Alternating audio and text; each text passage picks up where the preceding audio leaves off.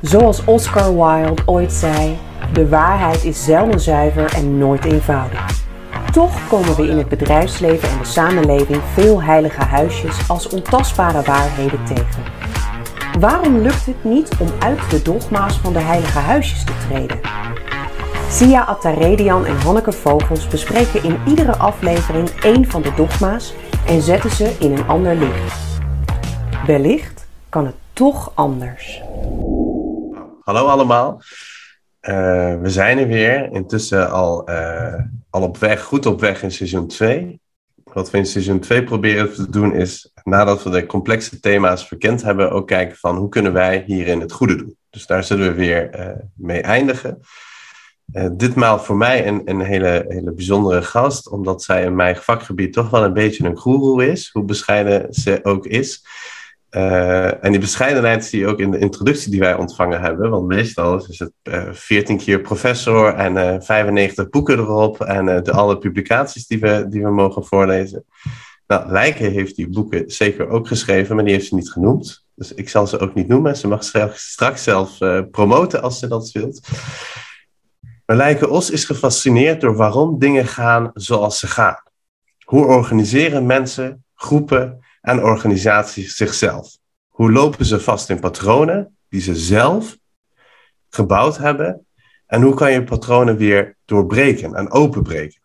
Vanuit deze fascinatie werkt Lijkt als interim adviseur, teamcoach en coach in contexten waarin veranderen centraal staat. Nou, ze is al enige tijd met die fascinatie bezig. Een van die onderwerpen die daaruit voortkwam is het thema onmacht. Wat gebeurt er in organisaties dat situaties van onvermogen doet ontstaan. En die kunnen we blijkbaar uiteindelijk ook niet met elkaar oplossen. Haar heilige huisje, en eigenlijk wilde ik hem aan, uh, aan Hanneke overlaten, maar ik ga toch iets zeggen over het heilige huisje. Haar heilige huisje vind ik heel erg leuk, omdat het tegen de tijdsgeest ingaat. En we zijn allemaal toch wel een beetje besmet met de ziekte van de tijdsgeest. Dus als iemand iets zegt wat tegen de tijdsgeest ingaat, word ik altijd extra alert. Dus ik kijk er al enorm naar uit om te kijken uh, hoe we dat kunnen ontlenen. Uh, maar daarvoor ga ik eerst naar Hanneke. Mevrouw Vogels, hoe is het? Uh, ongelooflijk goed. De, de, zon, de zon schijnt weer. En ja, dat, dat zorgt er eigenlijk voor dat mijn energieniveau altijd naar ongekende hoogte stijgt. Dus ik ben blijkbaar toch hard verbonden met, met het schijnen van de zon. En dat, uh, ja, het gaat goed. Op alle vlakken loopt het, uh, loopt het eigenlijk allemaal zoals het hoort. Beetje saai soms, maar uh, ik hou er wel van. Saai is goed, denk ik. nou, na mijn week is saai in ieder geval goed. Ik kijk er echt enorm naar uit het weekend in te gaan. Zou jij het heilige huisje van Lijken willen en kunnen introduceren? Want hij is nog niet helemaal rond. Nou ja, een, een heilig huisje. Ik denk dat, dat um, als je kijkt binnen organisaties, en ik heb daar zelf heel veel mee te maken, is dat er uh, dat de mening van mensen en het individu en het zelfredzaamheid, het oplossen uh, van de problemen waar mensen tegenaan lopen, zeker in kennisorganisaties, maar ook in andere organisaties, dat dat, dat individu zo centraal staat. Dat het altijd gaat over, ja, maar wat vind jij er dan van? Ga zelf maar oplossen. En dat we minder oog hebben voor het systeem wat erachter zit. Uh, en uh, toen lijken zij van, ja, maar dat, dat individu staat, staat veel te veel op een voetstuk. Toen dacht ik, ja, ja, dat is ook zo. Want dat is iets waar ik, waar ik dagelijks mee te maken heb in mijn, uh, in mijn eigen werk. Is dat systemen nadenken over verantwoordelijkheden en, en, en scheiding van taken soms enorm kan helpen om voortgang te boeken. Um, maar goed, dat denk ik ook een beetje wat we aan, uh, aan Lijken moeten overlaten om haar eigen heilige huisje verder, uh, uh, verder vorm te geven. Um, maar dat het individu een veel grotere plek krijgt, omdat het eigenlijk in veel gevallen zou moeten in organisaties, is, raakt volgens mij de kern. Um, Lijken, kan je, dat, kan je dat verder aanvullen? Kan je ook, ook aangeven waar, waar jouw heilige huisje vandaan komt? Ja, zeker. zeker. En, en laat ik beginnen met het feit dat het individu een individu is geworden, is een groot goed. Hè? Dat maakt dat we niet uh, vastzitten in, niet meer strak vastzitten in, in onze kokers of in dwingende culturen. Of, weet je, dus laat ik dat even als basis nemen. Dat in, in de hele ontwikkeling die we met elkaar hebben doorgemaakt, het feit dat we een individu mogen zijn, dat je eigen keuze hebt, dat je jezelf mag ontwikkelen tot wie je bent is een heel groot goed. En mijn heilige huisje zit meer in dat het uh, ook wel flink doorgeschoten is tot een niveau uh, of tot een, tot een omvang dat ik denk, ja, maar, maar dit mag je niet bij het individu neerleggen. Nu maak je wel een beetje een mythe van dat individu en er zitten ook al grootse verwachtingen bij dat individu. Dat kan je wel niet waarmaken. En um, voor, voor mij begon het wel een beetje, zie je, bij, bij het boek Onmacht, wat jij uh, net noemde. Dat schreef ik met mijn collega Jaap van het Hek. En toen we dat aan het schrijven waren, eh, als wij een onderwerp beetpakken, weten we eigenlijk zelf nog niet zo goed wat het is. Hè. Zo begint bij ons altijd, wat is dat eigenlijk? We zien het, maar wat moet je daar nou van vinden? En we waren zo tegen mensen dan aan het zeggen, ja, we schrijven een boek over onmacht. En dan zeggen mensen, nou, dan heb ik nog wel een voorbeeld. en die voorbeelden waren altijd voorbeelden van een individu die in een organisatie eigenlijk klem komt te zitten in een groter geheel wat niet werkt, waar je last van hebt, maar wat je in je eentje ook niet op kunt lossen. Maar je kreeg wel elke keer, los het dan maar op uh, naar je toe. Hè? Jij bent het individu, jij mag in, uh, eigenaarschap tonen, jij mag. En dat was bij ons het begin van, wat gebeurt hier eigenlijk? Wat, wat is dit voor een wonderlijke wisselwerking? En ergens in een artikel hebben we dat trickling down genoemd dat het individu het gevoel heeft, ik ben onmachtig in dat systeem, maar dat in dat systeem eigenlijk de boodschap terug is, nou los het maar op dan. Eh, daar is iets heel geks aan de hand. Zo begon het eigenlijk. Leuk, leuk. Ja, ik, uh, mijn scriptie filosofie en organisaties ging ook hierover. Um, en ook die wisselwerking. ik, ik ben vooral benieuwd hoe, hoe jij of, of jullie hem zien, maar uh, je treft de kamp. Uh, het zit in mensen, dat is de psychologisering, hè, uh, waar je ook naar verwijst.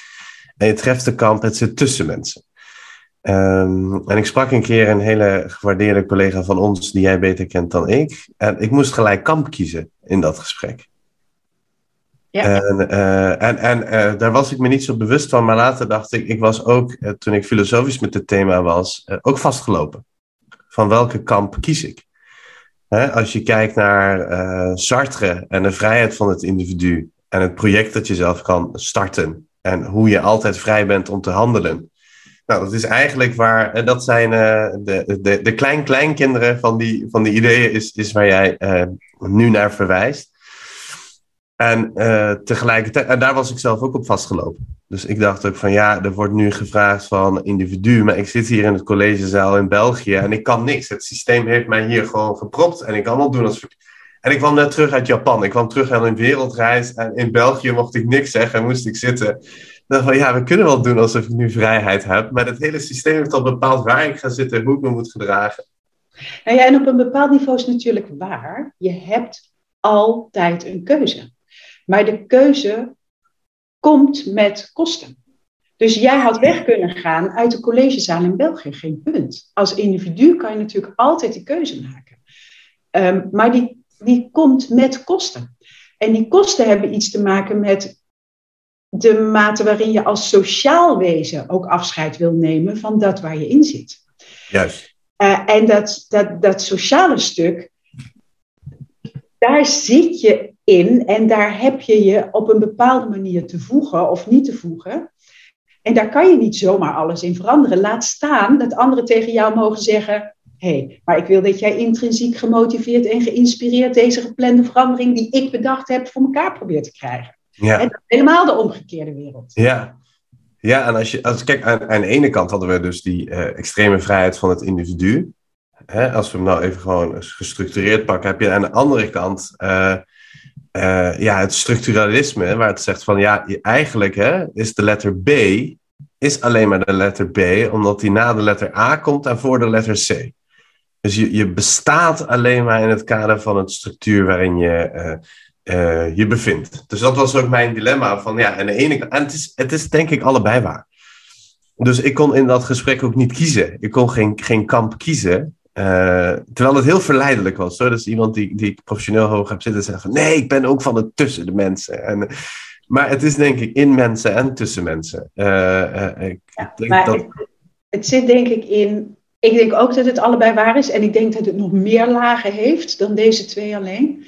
Um, maar in ons vak of in organisaties, kan mij niet schelen welke insteek we nemen, is het, vind ik, wel onze verantwoordelijkheid als organisatieprofessionals om goed te kijken welke insteek op welk moment passend is.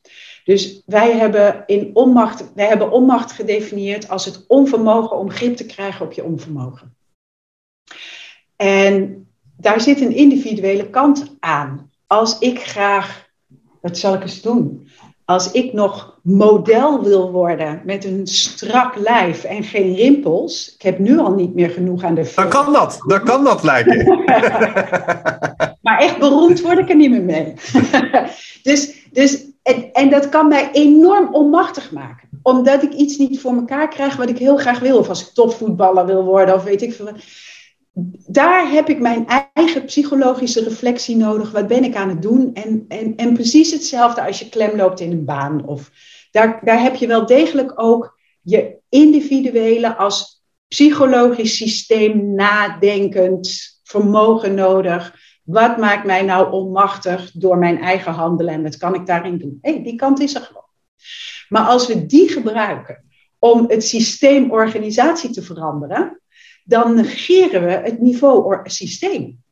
Uh, want een systeem is meer dan de optelsom van psychologische individuen. Het is veel ingewikkelder dan dat. Dus je kan niet tegen de optelsom van psychologische systemen zeggen: hup, hup, verander het sociaal systeem. Dat zit veel complexer in elkaar dan dat. Ja. Ik vind het onze verantwoordelijkheid niet zozeer om een kamp te kiezen.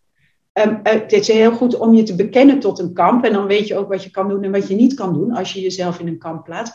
Maar om goed te kijken, wat is hier? Wat is hier aan de hand en wat is hier nodig in die verschillende lagen? Wat zijn dan volgens jou de signalen uh, waarmee je het onderscheid kan maken tussen uh, of een individu het kan of dat het aan het systeem ligt? Ik weet, oh, we nemen het, we nemen het beeld ook op. Hè? Ik deed net heel raar. Dat is geen goed. dat geeft niet. Dat geeft niet. Um, ik, ik weet niet of je zo eh, dat weet ik. Ik heb daar niet meteen een antwoord op, Hanneke. Of je daar precies symptomen. Uh... Nee, dus, dus ik, ik, ik volg de lijn, zeg maar, dat het soms individu, soms systeem is. En dat dat een, een, een heel complex uh, en soms zelfs misschien wel paradoxaal geheel is.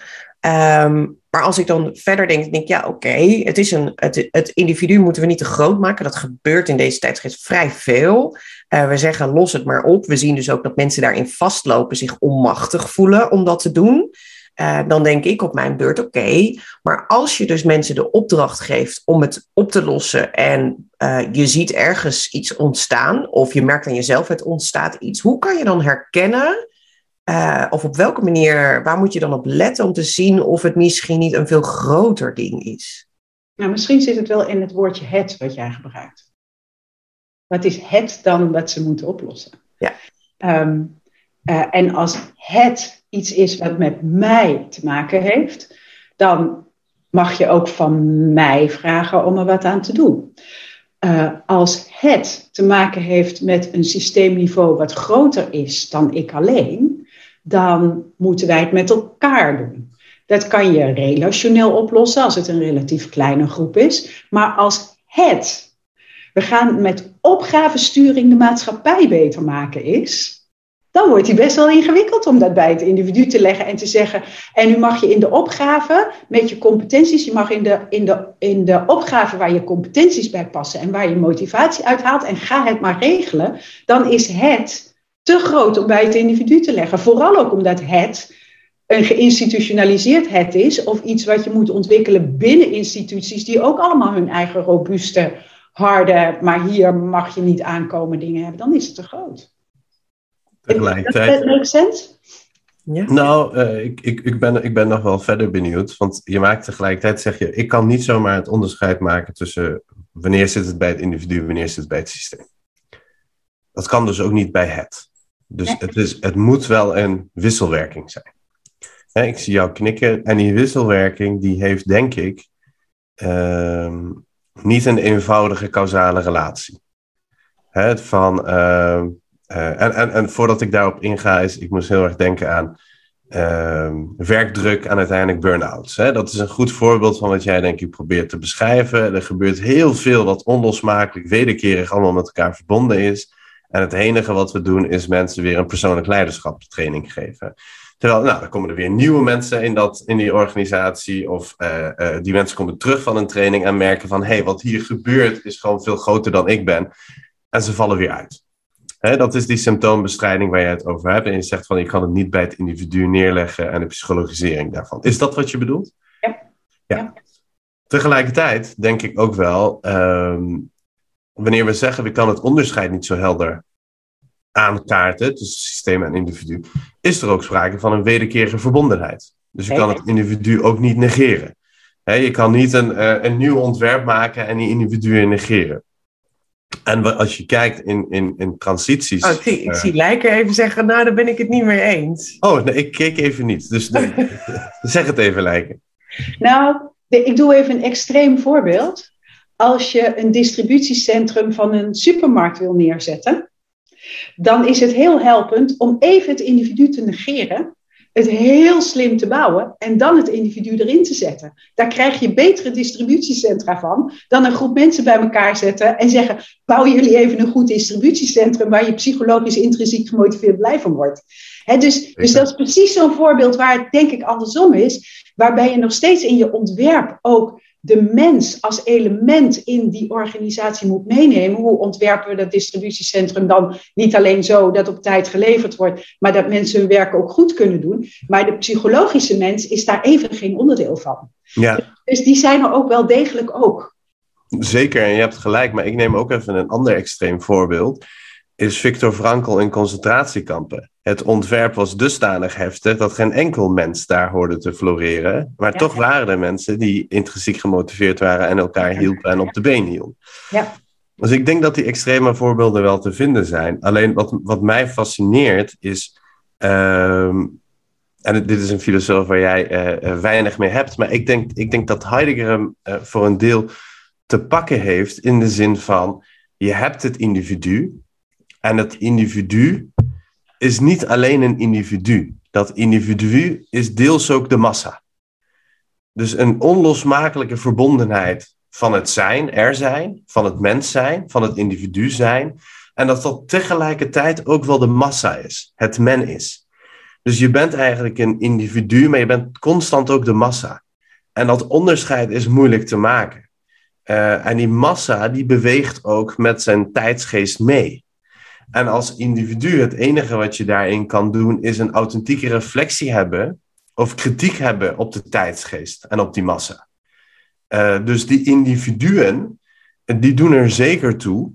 Uh, maar dat is een soort van kleine waarschuwingssysteem. Maar die, die dragen niet de verandering. En die zijn ook niet de verandering. Want de verandering is altijd meer dan één. En sterker nog, de verandering moet echt door de massa gedragen worden. Uh, dus aan de ene kant, nee, niet die absolute vrijheid waar, waar Sartre naar verwijst. Aan de andere kant ook niet dat extreme uh, structuralisme van dat de context alles verwijst. Ik denk dat het een constante wisselwerking is, waarbij uh, het individu toch ook degene is die verantwoordelijk is voor die inzichten aan de verandering. Dus kijk naar Socrates, kijk naar Galileo, kijk naar Lijkeos die nu met dit idee komt. Dat zijn individuen. Het zijn individuen die vanuit hun eigen uniekheid met een veranderend voorstel komen. En het is vervolgens de massa uh, die die voorstellen als een virus wel of niet over moet nemen. Of overneemt of niet overneemt. Dus ik denk dat, die, uh, uh, dat, dat je gelijk hebt, dus dat het individu nu een te groot goed is geworden. Maar ik, ik, ik ben benieuwd hoe je de wisselwerking ziet tussen, uh, en je had het over meerdere niveaus, uh, dat moet je anders maar vooral toelichten, maar tussen het individu en het systeem. Want het is natuurlijk, ze zijn onlosmakelijk met elkaar verbonden en gelijk oorspronkelijk. Wat ik daarmee bedoel is, ze ontstaan allemaal tegelijkertijd. Je kan ze niet isoleren en onderscheiden. Nee, en ik denk wel dat je nu, je noemt heel veel verschillende. Um, dus alles wat jij nu eh, zegt over individuen zijn allemaal andere dingen. Unie, individuen zijn uniek en er zijn altijd uh, Einsteins, um, wie noemde je allemaal? Galileo's enzovoort, die iets doen met hun unieke inzichten. Met hun, dat, is, dat is. Mm-hmm. Um, en dat is ook mooi en daar ontstaan kiemen voor vernieuwing en het is interessant. En En als we wetenschap goed vormgeven, benutten we dat ook nog als maatschappij heel slim om vernieuwing in te brengen enzovoort. Dat is iets anders dan hoe je, denk ik, dan hoe je als mens cultureel bent ingebed in het grote geheel. Daar speelt meer wat jij zegt. Je bent en individu en onderdeel van dat geheel. Het interessante van dat onderdeel als geheel, en daar zit denk ik voor een deel waarom ik dit een heilig huisje uh, vind. Als onderdeel van het geheel ben je ondergeschikt aan het geheel. Dus dan is, de, dan is niet de vraag, wat ben jij als uniek individu en hoe kan ik je helpen ontwikkelen om te worden wie je bent en eindeloos blij en gelukkig te laten zijn, maar hoe draag jij bij aan het goed functioneren van het systeem? Dus wat is jouw plek in het systeem wat zijn de andere plekken? Hoe ben je daarmee verbonden? En hoe zorg jij met jouw bijdrage dat het systeem waar je onderdeel van bent, of dat nou een team of een organisatie is, een slag verder komt? Dus dat gaat over het, individu, dat gaat over het systeem waar het individu aan bijdraagt. Het gaat niet over het unieke individu in zichzelf. Ja. En daar zit hij denk ik voor een deel. Ik vind dat we vaak de redeneerfout maken dat al die unieke individuen met elkaar opgeteld het systeem zijn. Terwijl als jij zegt, het individu is ook de massa, of is ook even in mijn taal het systeem, dan ben ik onderdeel van. Uh, en dat vraagt een andere blik op wat dan het individu in het systeem is. Dan dat unieke individu op dat voetstuk. En, en hierna moet Hanneke het maar zeggen of wij, of wij nog te volgen zijn. Maar uh, uh, waar, ik het, waar ik een kanttekening bij heb, is die, uh, die individu dat onderdeel is van dat systeem, hè? van dat individu dat onderdeel is van de massa, is denk ik jouw, uh, jouw vertrouwen in het systeem en de massa. Dus ik, uh, oh ik zie je nee knikken, nee, maar, maar ik, nee, nee, nee, nee, nee, nee, nee. Dus, maar, maar laat mij, laat ja, mij sorry, even afmaken, want uh, die, het is juist die massa uh, die allerlei ideeën heeft, waar, waarin er wordt gezegd van vrouwen mogen niet stemmen. Het is juist die massa die de, die de slavernij creëert. En die individuen zijn juist degene die uit de massa stappen en zeggen van hé, hey, systeem, dit stukje klopt niet. Dus ik wil, waar ik voor pleit, is niet een, een, een belang van het individu of belang van het systeem, maar is zolang het maar niet de dictatuur van het systeem wordt. Nee, en daar, trek jij hem nu naar door. En dat is niet wat ik bedoel. Dus, dus je maakt een soort dichotomie tussen het individu en het systeem. En het systeem wat doorschiet in zijn. Maar er is een tussenfase van een gezond systeem. Hè? Niet van, dus er zit altijd aan de randen van een systeem. Dit, dat doen de procesdenkers heel mooi. Die zeggen: alles is altijd becoming. En in dat becoming zit altijd beweging. Een systeem is niet star, maar altijd in beweging. En waar jij naar verwijst, en daar ben ik super met je eens. Het zijn individuen die in die becoming een andere positie innemen en daarmee ook strijden tegen, um, tegen, tegen toxische processen in het systeem. Super belangrijk, hartstikke goed. Maar een systeem is ook een samenhangend geheel wat een borging geeft aan werk, aan familie, aan. En dat stuk, daar ben je wel degelijk gewoon onderdeel van. En daar doe je denk ik twee dingen in. Eraan bijdragen en zorgen dat het zich verder ontwikkelt. Maar ook daar ben je niet een psychologisch systeem, maar onderdeel van een groter geheel waarop je aantikt. En het gaat mij om de blik op dat grotere geheel. Niet om je ondergeschikt maken aan het grotere geheel. Dat is iets anders. Misschien toch om, om, om te voorkomen, eh, eh, ik, ik maak geen dichotomie. Dus ik, wat ik probeer te zeggen is, ze zijn gelijk oorspronkelijk. Ze ontstaan tegelijkertijd en bestaan allebei tegelijkertijd. Dus die psychologisering, en dat een wijking misschien van jou, die is er en die doet ertoe. He, dus als je individuen hebt die nog het denken hebben van tribalism, ik moet winnen ten koste van iemand anders, uh, dan doet dat iets. En tegelijkertijd bestaat het systeem ook waar je onderdeel van bent en onlosmakelijk aan verbonden bent. Dus in het denken is dus niet meer causaliteit en eerst A dan B of dichotomie eerst links dan B. Het is allemaal tegelijkertijd. Dus in, wat ik bedoel is dat die analyse die we nu maken van individu en systeem, dat dat eigenlijk een verarming is van de synthese die constant tegelijkertijd plaatsvindt. Dus dat het individu onderdeel is van het systeem, maar het systeem ook onderdeel van het individu. Dus eh, dat je ze absoluut niet los kan trekken van elkaar. Dus dat je individu ook niet aan de kant kan schuiven, want dat is ook weer onderdeel van dat systeem. Ik wil uh, heel graag heel even kijken of we hem, uh, of we hem iets kunnen kaderen. Want jullie gaan nu, gaan nu op abstractieniveau zes stappen alle kanten op. voor sommige luisteraars waarschijnlijk fantastisch. Maar andere luisteraars denken, sorry, mag ik even, even misschien terug naar de, naar de praktijk? Ik zou zo graag willen ehm, een stap voorwaarts willen maken naar oké, wetende dat we veel belang hangen aan de misschien wel te veel belang hangen aan de individu, het systeem ook is, dat het, dat het met elkaar verbonden is. Wat zijn nou, um, ja, ik zoek naar, naar echt praktische handvaten voor mensen om dingen te herkennen of om een stap voorwaarts te maken. We hadden het net over de signaalfunctie van het individu. Um, wanneer is het een, uh, uh, hoe kunnen we met elkaar bepalen uh, wat we willen met dat signaal? Is dat bijvoorbeeld omdat we kunnen inschatten dat het niet alleen dit individu, maar meerdere individuen worden geraakt en dat het daardoor groter is? Wanneer is iets te groot om het nog met een, met een relatief klein groepje aan te pakken? Um, hoe kunnen we nou leiders uh, een soort van gradaties in handen geven. Dat ze weten waar ze moeten gaan. En wanneer ze meer naar het systeem moeten kijken. En wanneer ze meer naar het individu moeten Ik begrijp dat het complex is. Maar ik wil hem toch proberen een beetje af te pellen door hem in. Um, door wat, wat praktische handvaten te geven waar je op let. Dus ik uh, begrijp al van jou, Lijken. Je zei eerder. Um, één individu, een klein groepje dubbel, een grote groep um, niet dubbel. Zouden we dan kunnen stellen als het uh, één individu raakt, dan moet het individu het zelf in principe oplossen. Als één individu last van heeft. Als er meerdere mensen zijn, dan kijk je, is het binnen een afdeling of zijn het meerdere afdelingen binnen een organisatie? Raakt het vele afdelingen, dan is het systeem. Zou je hem zo scherp kunnen stellen? Um, ik, ik ga via een bandje even antwoord geven. En dan moet je, moet ja. jij maar kijken of het helpt. Kijk, wat wij in die abstracte discussie van net, denk ik, allebei zeggen, is dat je het niet los kan knippen.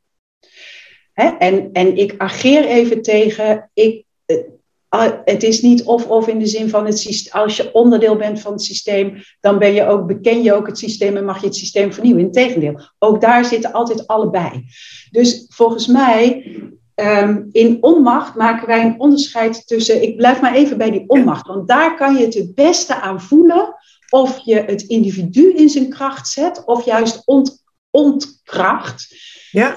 Als, het, als, het, als ik er zelf wat aan kan doen, omdat de oorzaken ook bij mij liggen, dan gaat dit over mij. Als, het, als de onmacht zit in de relationele patronen tussen individuen, dan gaat het over ons. En dan gaat het ook over kijken tussen de individuen om te kijken wat er nou eigenlijk gebeurt. Dus als er een, als er een ingewikkeld groepsdynamisch patroon is, wat het individu niet meer op kan lossen, moet je naar het groepsdynamische patroon kijken en niet naar het individu. Want stel, ik word gezien als het probleem in een groep. Je kan mij weghalen, maar er komt gewoon een volgende lijken in het groepsdynamische patroon. Hè? Dus dan is het niet ik die dit op moet lossen. Je kan dan ook niet tegen mij zeggen, Lijken, jij bent echt het probleem in deze groep, los jezelf op. Het is, kijk naar het groepspatroon en wat gebeurt daar.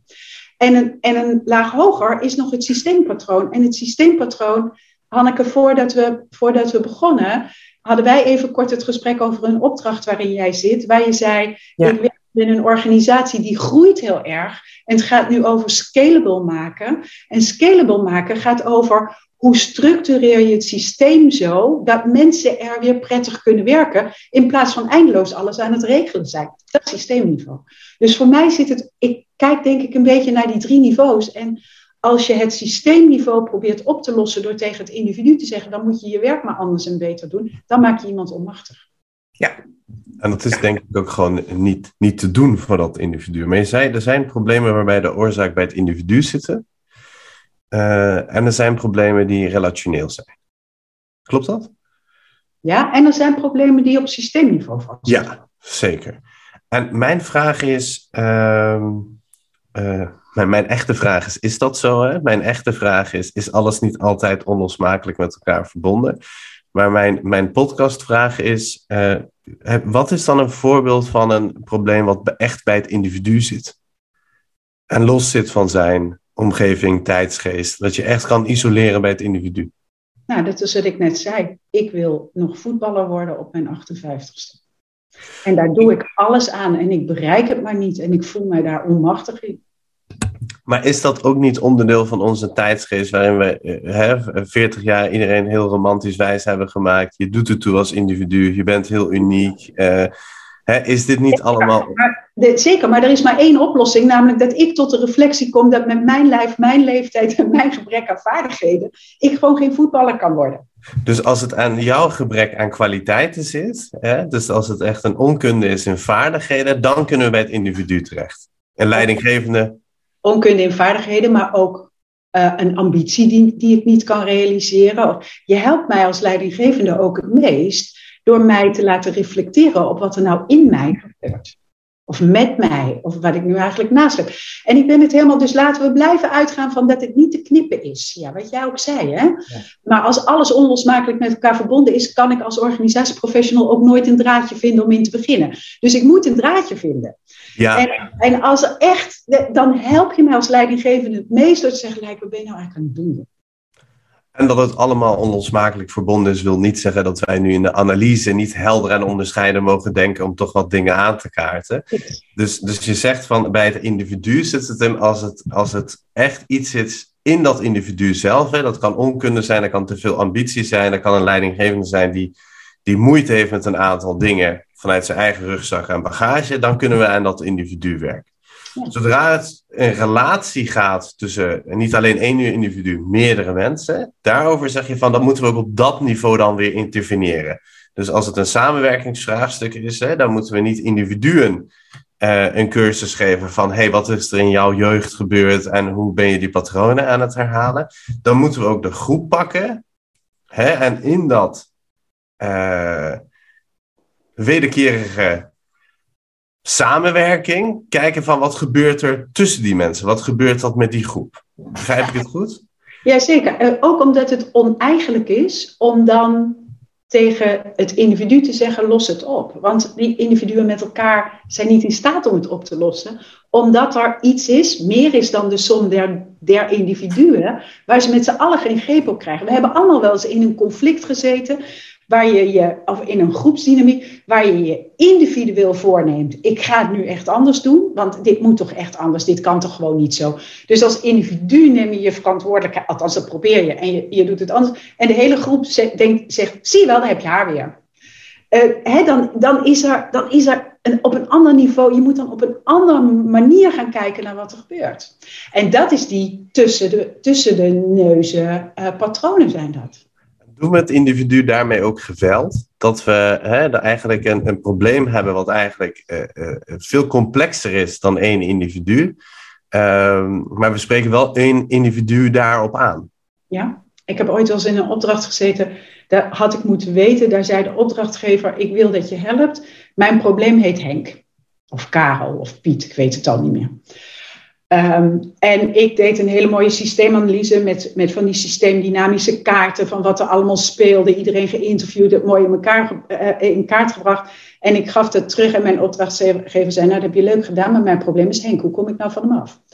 Dat, dat is echt letterlijk geweld wat er dan gebeurt. Ik heb besloten dat het aan Pietje ligt, of ik heb besloten dat, alsof je dan het probleem oplost. Want er komt altijd een volgende Henk in, in zo'n relationeel patroon, dat weet je. Oké, maar je hebt een probleem. Er is sprake van onmacht. Ehm, welke, waar begin je? Begin je uh, met onderzoeken bij het systeem of begin je met onderzoeken bij het individu? Ik begin bij onderzoeken met het systeem.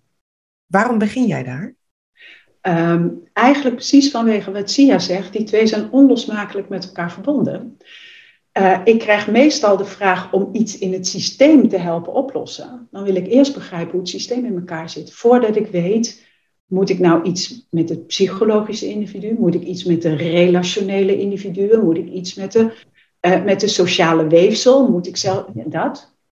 En zorgt dit zorgt, sorry dat je onderbreekt, zorgt het dan voor problemen met je opdrachtgever? Want de opdrachtgever die ziet dat systeem niet. En uh, jij, zoals je het nu formuleert, ziet ook niet direct die opdrachtgever, maar je ziet het systeem, je ziet het geheel. Even los van of je gelijk hebt of niet gelijk hebt. Maar wanneer je het individu niet ziet en het individu ziet alleen individuen, zorgt dat voor een miscommunicatie? Nou, in het voorbeeld wat ik net gaf, zeker wel. Hè, dat kon je horen. Mijn opdrachtgever die zegt, ja, ja dat je dit gedaan hebt. Maar nee, nee, maar vaker? Uh, nee, maar dat heeft ook te maken met dat dat ik ook wel word uitgenodigd om met deze blik te kijken. Hmm. dus de uitnodiging aan mij is ook, dus het is een beetje lastig, de uitnodiging aan mij is ook uh, om zo... Om het is al een beetje bias. Ja, precies, precies. Ja, dus ik zit daar even over na te denken, want ik wil graag onze podcastluisteraars altijd iets meegeven waarmee ze zelf aan de slag uh, kunnen. Uh, in, de categorie, in de categorie het goede doen. Um, als we dan, dan kijken zeg maar, naar het individu en mensen zijn al bezig geweest tegen de tijd dat ze bij jou uitkomen, uh, hebben ze eigenlijk de reis waarschijnlijk van het individu en het relationele voor een deel al gemaakt. Misschien ook niet hoor, maar ik kan me voorstellen dat ze, omdat ze het systeem denken, dat dat individu al wat minder een rol speelt. Wetende dat in organisaties individuen over het algemeen zeg maar, als eerste worden aangesproken. Ik herken dat ook wel echt uit de praktijk. Um, welke tips zou je nou aan mensen kunnen geven die worden geconfronteerd ook met dat, uh, met dat individuele, met die individuele aanpak? Hoe zou je nou zeggen, hoe kunnen zij nou stappen voorwaarts maken en kenbaar maken dat ze, dat, dat ze onmachtig zijn bijvoorbeeld om dat te doen? Als eerste stap, hè, want dat is een inimini-stap. Het gaat uiteindelijk om een, om een stuk cultuurverandering, maar dit is echt een, uh, in hoe we naar het individu kijken. Maar wat, wat geven we het individu mee? Nou, het valse is natuurlijk dat het individu een beetje een roepende in de woestijn wordt. Daarom maak ik er ook een heilig huisje van. dus het individu ervaart dat, zegt dat ook. Mijn ervaring is dat mensen dat al heel vaak gezegd hebben. Dat kan niet, dat mag je niet van me verwachten. Ik loop vast. Ik... Maar dat wordt gezien als weerstand. Dus ik, ik ga, als ik mag, kantelen niet naar het individu, maar naar degene die iets moet met die organisatie, als je het oké vindt. En dan kun je daarna terug naar het individu. En volgens mij zitten er twee ingangen. Ik doe altijd iets met twee ingangen, laat ik het zo zeggen. De ene is, die zit aan de kant van de geplande verandering. En de, de mindshift die ik daar probeer te maken, ook, jij zei net, waar begin je? Begin je bij het individu of het systeem? Toen zei ik, ik begin bij het systeem. Dit komt omdat de mindshift die ik probeer te maken, is er een, ehm, een geplande verandering. Ik zit in geplande verandering, hè? het gaat even niet over spontane verandering. Een geplande verandering is niet een verandering waarin anderen intrinsiek gemotiveerd jouw geplande verandering moeten realiseren. Dan maak je het individu op een wonderlijke manier verantwoordelijk. Een geplande verandering is iets waar jij, als je daar verantwoordelijk voor bent, moet nadenken: wat moet ik doen om mensen te helpen gemotiveerd te raken voor mijn verandering? Ja. En hier zit precies die switch. Uh, um, zie je toen ik zei: uh, um, je bent ook onderdeel van het systeem. Dus je draagt iets bij aan het systeem. Dat schept een verantwoordelijkheid voor degene die, die verantwoordelijk is voor de verandering om wat moet ik doen om mensen te helpen met mij mee te bewegen in die verandering. Anders zeg ik namelijk tegen ze: Ik heb een systeem wat niet werkt. Hup, hup, ga zorgen dat het werkt. Dat is een beetje onaardig. Het is aardiger om te zeggen: Ik heb een systeem wat niet meer werkt of wat ik anders wil. Wat moet ik doen om jou mee te nemen om samen dat systeem aan te pakken? En de andere zit meer aan de ontwerpkant. En Hanneke, dat heeft te maken met, met het voorbeeld waar wij het voordat we begonnen over hadden. Een systeem heeft altijd een structuur. En dan bedoel ik niet een hiërarchische structuur, maar een ordening in zich. Als je het systeem niet fatsoenlijk ordent, dan is het individu, loopt continu regelend het systeem, zijn werk in het systeem te doen. Dat kost heel veel energie. Dus aan de ontwerpkant moet je ook kijken, hoe organiseer ik het systeem zo dat het individu er zijn plek in kan pakken en tot zijn recht komt. Dat is ook geen individueel psychologische blik. Dat is een systeemorganiseerblik. En die twee, dat, dat zijn de twee blikken waarmee ik kijk. Hoe kan ik het individu uit die oneigenlijke positie halen? Door te kijken hoe organiseer je het systeem waar die onderdeel van is nou zo dat hij tot zijn recht komt? Of hoe organiseer ik die geplande verandering nou zo dat iemand met mij meebeweegt in wat er nodig is, in plaats van dat ik zeg: ik, ik weet, ik wil dit, ga het regelen voor mij zou daar, uh, toch, dat is ook een beetje mijn rol. Ik zou er toch ook iets anders tegenover uh, uh, willen stellen lijken. Dus we, we hebben het nu gehad van als het bij het individu zit, hou je het bij het individu. Als het een relatie, relationeel proces is, kijk je naar die relaties onderling. want als je Henk weghaalt, dan komt er een andere Henk. die misschien anders heet, maar die neemt weer de rol van die Henk over. Hè? Daar is ook veel onderzoek naar. Hè? Als je iemand hebt die klaagt, daar ben je vanaf. En dan stop je er een nieuw iemand in, die klaagt dan weer, want ja, het systeem dwingt je daar, daartoe. En als je groter en breder kijkt van de hele organisatie, dan moet je echt systeeminterventies doen en dan moet je goed ontwerpen. Ehm, ik zou die causaliteit willen omdraaien, want wie je ook bent, eh, eh, of je nou de opdrachtgever bent of je lijken bent, zodra je in een systeem stapt, word je daar onderdeel van. je kan niet uh, aan olie zitten en niet bevlekt raken. Dus wie je ook bent, uh, je wordt onderdeel van dat systeem. En Yvonne Burger heeft daar een mooi uh, soort van casus een keer over uitgewerkt. Dat ze met een dreamteam ergens waren. En ze merkten van, hé, hey, het gaat weer mis. En wij zijn een soort van onderdeel geworden van, dat, van die context. Hè? En ik verzin het nu, maar die mensen waren gehaast, wij zijn gehaast. Die mensen nemen geen tijd voor reflectie, wij nemen geen tijd voor reflectie. En dat zijn niet de minste. Dus dat laat ook zien hoe krachtig een systeem is. En dat je daar als individu niet, niet tegen opgewassen bent. Zover zijn we het eens. Maar ik ga nu de causaliteit omdraaien. Je zou ook zeggen, puntje bij paaltje. Uiteindelijk zijn we allemaal individuen. het systeem hebben we het over, maar ik ga niet met mevrouw het systeem trouwen. Of ik bel het mevrouw het systeem ook niet op, of meneer het systeem. Uiteindelijk ben ik een individu. En puntje bij paaltje draait het erom hoe ik mij verhoud tot die omgeving hoe ik mij verhoud tot dat context. Dat psychologisering van het individu zorgt ervoor dat ik stevig genoeg in mijn schoenen sta, dat ik voldoende een moreel kompas heb om mij te kunnen verhouden tot dat systeem. Wanneer ik mij verhoud tot dat systeem, we zijn inderdaad allemaal sociale dieren, en als ik daar succes in heb, zou dat ook voor kunnen zorgen dat anderen, dus de relatie tussen mij en anderen, dat dat van invloed is op hoe anderen zich gedragen. En dat dat eigenlijk als een virus voor die verandering zorgt. Hoe kijk je daar tegenaan? Het is helemaal waar, maar er zit geen teleologie in jouw causaliteit. Wat bedoel je daarmee? Ja, dus dit is, dit is zeker waar. Dit is hoe een systeem werkt. Dat, dat zijn we helemaal eens. Alleen als je in een organisatie denkt dat de verandering zo loopt en dan ook meteen in de goede richting zo loopt, dan stop je als het ware een soort maakbaarheidsopvatting in de interactie tussen mensen als ik die mensen nou maar stevig genoeg neerzet en met elkaar laat praten, dan komt het wel precies goed in de richting waarin ik dat wil. Nee, ik voeg hem toe. Dus ik zeg ja, ja nee, maar het is heel goed. Dus, dus ik, ik, maar ik pak hem weer even in zijn, in zijn extreme door. Dit helemaal eens. En ik gun ieder individu dat dat zo is. En ik gun mensen dat ze in die interactie, in die stevigheid, die virale beweging organiseren. Dat gebeurt ook. Ik denk dat ik maar dan heb je het ook wel over een soort gezond, dynamisch systeem.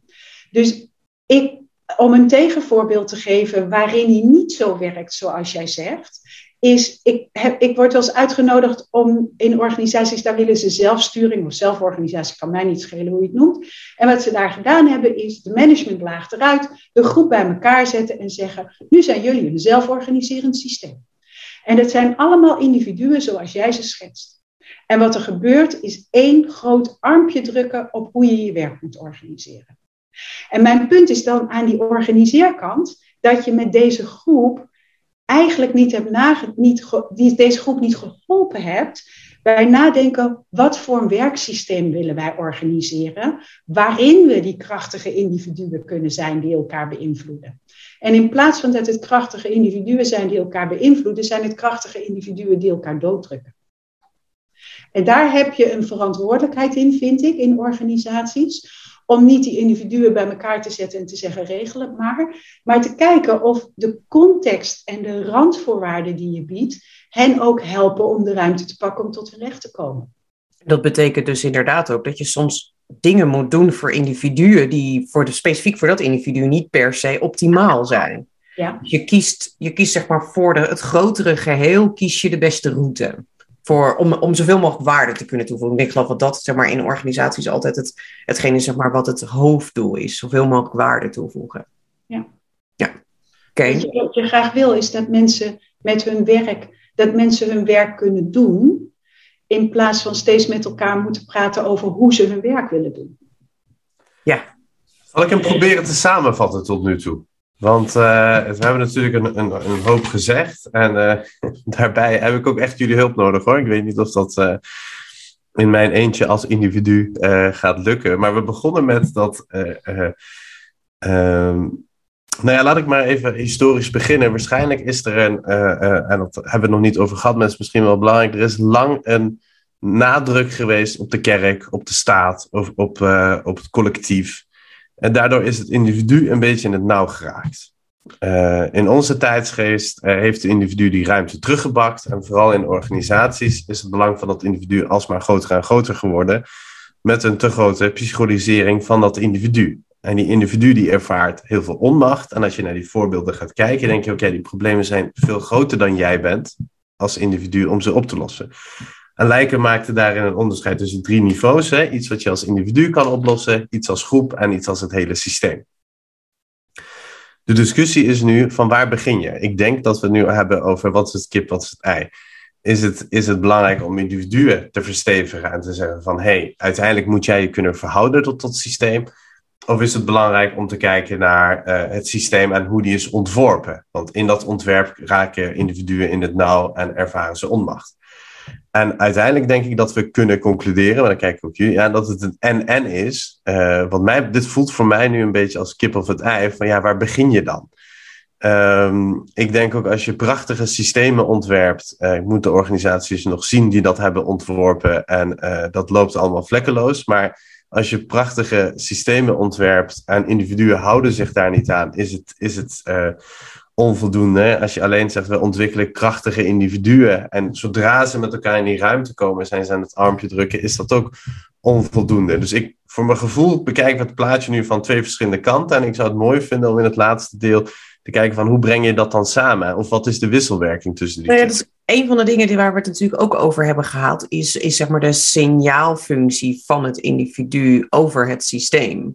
En ehm, ik denk dat daar ook wel een deel van de, van de sleutel ligt. Dus dat, dat, dat, dat het zien van die onmacht en het ontleden van de onmacht, dat daar um, uh, dat het een signaal is om aan de slag te gaan en niet om het terug te leggen bij het individu, maar verder te kijken dan. Mijn, mijn natuurlijke neiging zou zijn als er iets schort, zeg maar, als, je, als het gevoel van onmacht als de eerste keer wordt geuit, uh, dat, je, dat je inderdaad als leider moet kijken, hey, is dit uh, alleen het individu of is het groter dan dat? Uh, en van daaruit, van, van daaruit moet vertrekken. Um, dus ik denk dat die signaalfunctie ook een belangrijke, belangrijke rol speelt. Is het luisteren naar de geluiden over onmacht, om dat dan maar centraal te zetten, op welke vorm dan ook. Dat dat dat je, je startpunt is van um, ofwel um, veranderingen voor het individu, ofwel veranderingen in uh, de relatie tussen mensen, dan wel veranderingen in het systeem. Waarbij, en het lijkt er wellicht heb jij daar ook nog een mening over, bij de veranderingen uh, in het individu. En zeg maar dat daar wel een gradatie zit in de complexiteit. Dus dat de individu en de relatie, dat die makkelijker op te lossen zijn dan het systeem zelf dat is zeg maar qua energie, maar ook qua kosten en dergelijke, is dat veel, uh, is dat veel complexer. Alleen al omdat je waarschijnlijk het systeem veranderen een blik van buiten nodig. In ieder geval andere perspectieven om te ontleden wat er aan de hand is. Herken jij dat? Het ingewikkelde is natuurlijk, een systeem kan niemand vastpakken. Dus dat zie je net zei.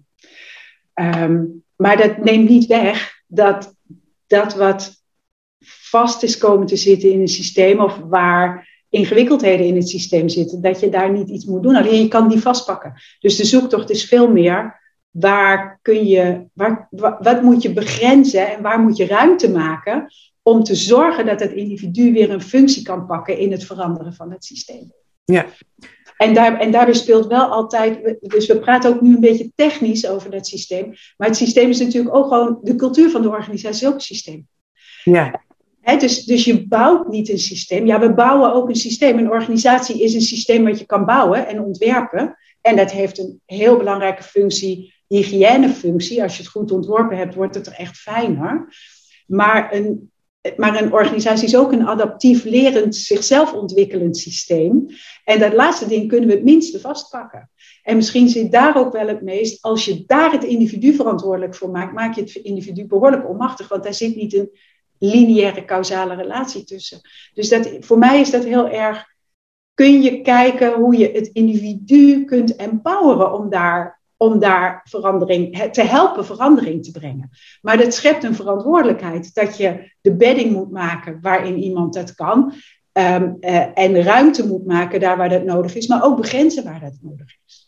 Daar zit wel een rol. Is dat, is dat ook de tip die je mee wil geven aan leiders van tegenwoordig? Is, is uh, um, leg nou eens niet zoveel terug bij dat individu, uh, maar kijk zelf ook hoe je ze kan empoweren om die verandering tot stand te brengen. Welke vragen wil jij, uh, stel jij bijvoorbeeld, of welke vragen zou je willen dat leiders gaan stellen aan de mensen die zich, die zich melden met die onmacht?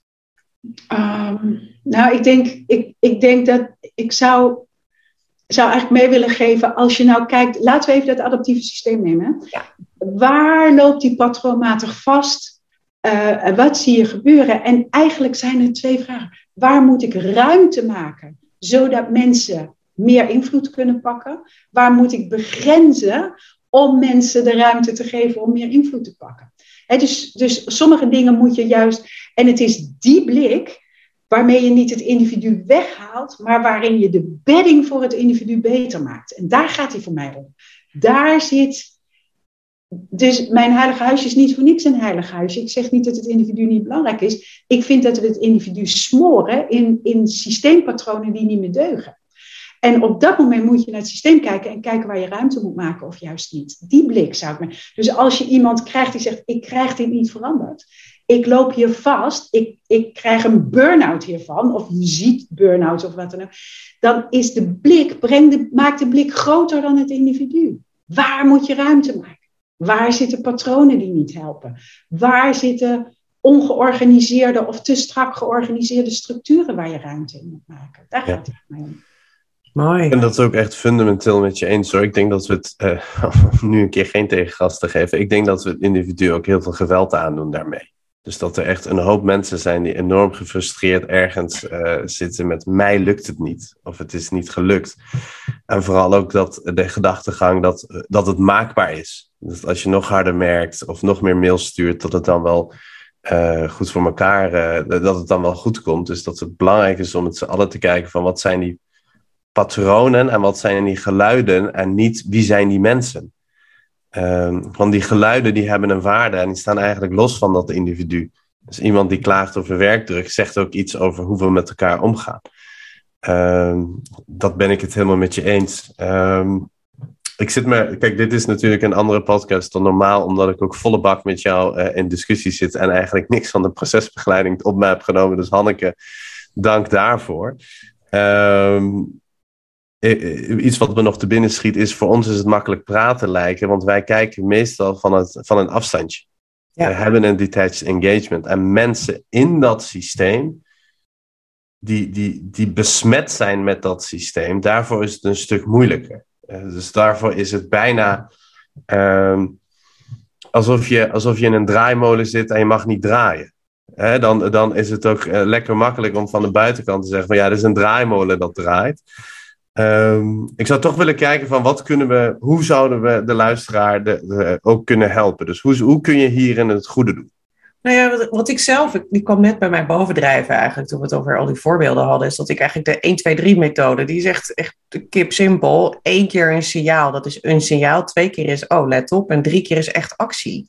Dus dat is dat als je drie keer een signaal krijgt eigenlijk over eenzelfde ding, dan betekent het dat het niet opgelost kan worden door de individu. Dat je ook echt in actie moet komen om ruimte te creëren om het daadwerkelijk wel voor elkaar te krijgen. Dus het is meer zo'n, zo'n, zo'n ja, weet je, zo, het simpel signalering ook voor mezelf. Als ik drie keer hetzelfde, hetzelfde soort signaal krijg, is er iets aan de hand wat te groot is. Want die mensen zijn in de basis altijd genegen om het zelf in eerste instantie op te lossen is namelijk veel sneller. Ja, dus de, de, de 1, 2, 3 uh, uh, methode voor mezelf werkt eigenlijk wel heel goed als, uh, als signalering dat het te groot is.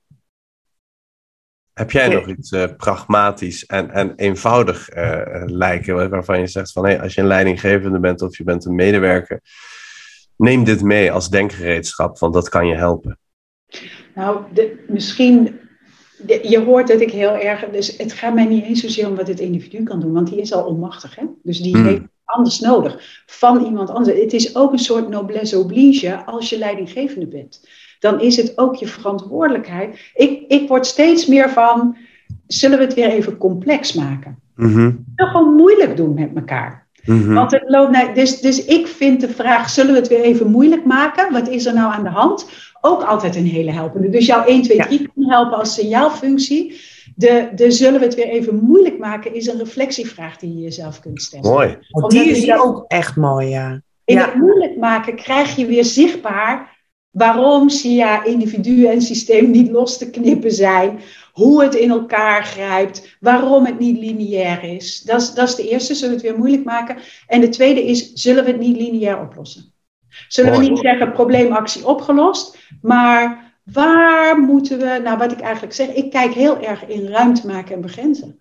Om vervolgens te kijken, wat gebeurt er dan en waar moet je nu ruimte maken en begrenzen? Het is ook een tijddimensie misschien wel. Hij vraagt ook rust en tijd om het te laten gebeuren. Het is niet nou, dat, Dat, vind ik, dat zijn ook wel twee hele mooie dingen. Inderdaad het, uh, het even moeilijk maken. Dus niet alles is een hamerstuk. Niet alles is door bij één projectleider neer te leggen. Nou, fix het maar even. Of actiehouder. Ga het maar even, even oplossen. Dus het even moeilijk, het, het moeilijk maken met elkaar. Door echt de nuance op te zoeken van, van welke, welke parameters spelen hier nu allemaal een rol. En hoe beïnvloeden die elkaar. En het soms ook gewoon echt even niet weten. En om, vervolgens te zeggen uh, ruimte creëren en begrenzen. Um, en, en vervolgens kijken, dus ook de tijd nemen om het rustig op te lossen, omdat dit soort zaken um, niet op te lossen zijn in één stap. Het is niet lineair. Mooi. Ik denk dat je daar daarmee eigenlijk ook weer gewoon in drie stappen en uh, um, nieuwe inzichten kunnen brengen. Mooi. Ja, ik, ik, vind hem ook heel mooi, want hij, hij, hij is in zijn eenvoud, ook al gaat het om complexiteit, het, het eenvoud doet ertoe. Dus dat, uh, dat het individu ook weet van, oké, dit zit niet nog in een cursus persoonlijk leiderschap. Het is een veel complexer en groter probleem dan ik ben. Uh, de verbanden zijn veel wederkeriger en complexer dan van A naar B. Um, ja, ik, ik weet eigenlijk niet zo goed wat ik uh, over dit thema zou willen, zou willen adviseren. Ik denk, ik denk misschien een paar dingen. Eén, uh, de mensen die vastlopen en onmacht ervaren, die mee te geven, het gaat niet om jou. En het lijkt een eenvoudige vraag, maar als je die mensen spreekt, dan is de ervaring echt anders. Het gaat niet om jou. Uh, dat zou één zijn. En twee, ik denk uiteindelijk draait het om hoe verhoud jij je tot iets ongeacht van waar je bent, van een concentratiekamp tot in een organisatie, is hoe ga ik mij hiertoe verhouden?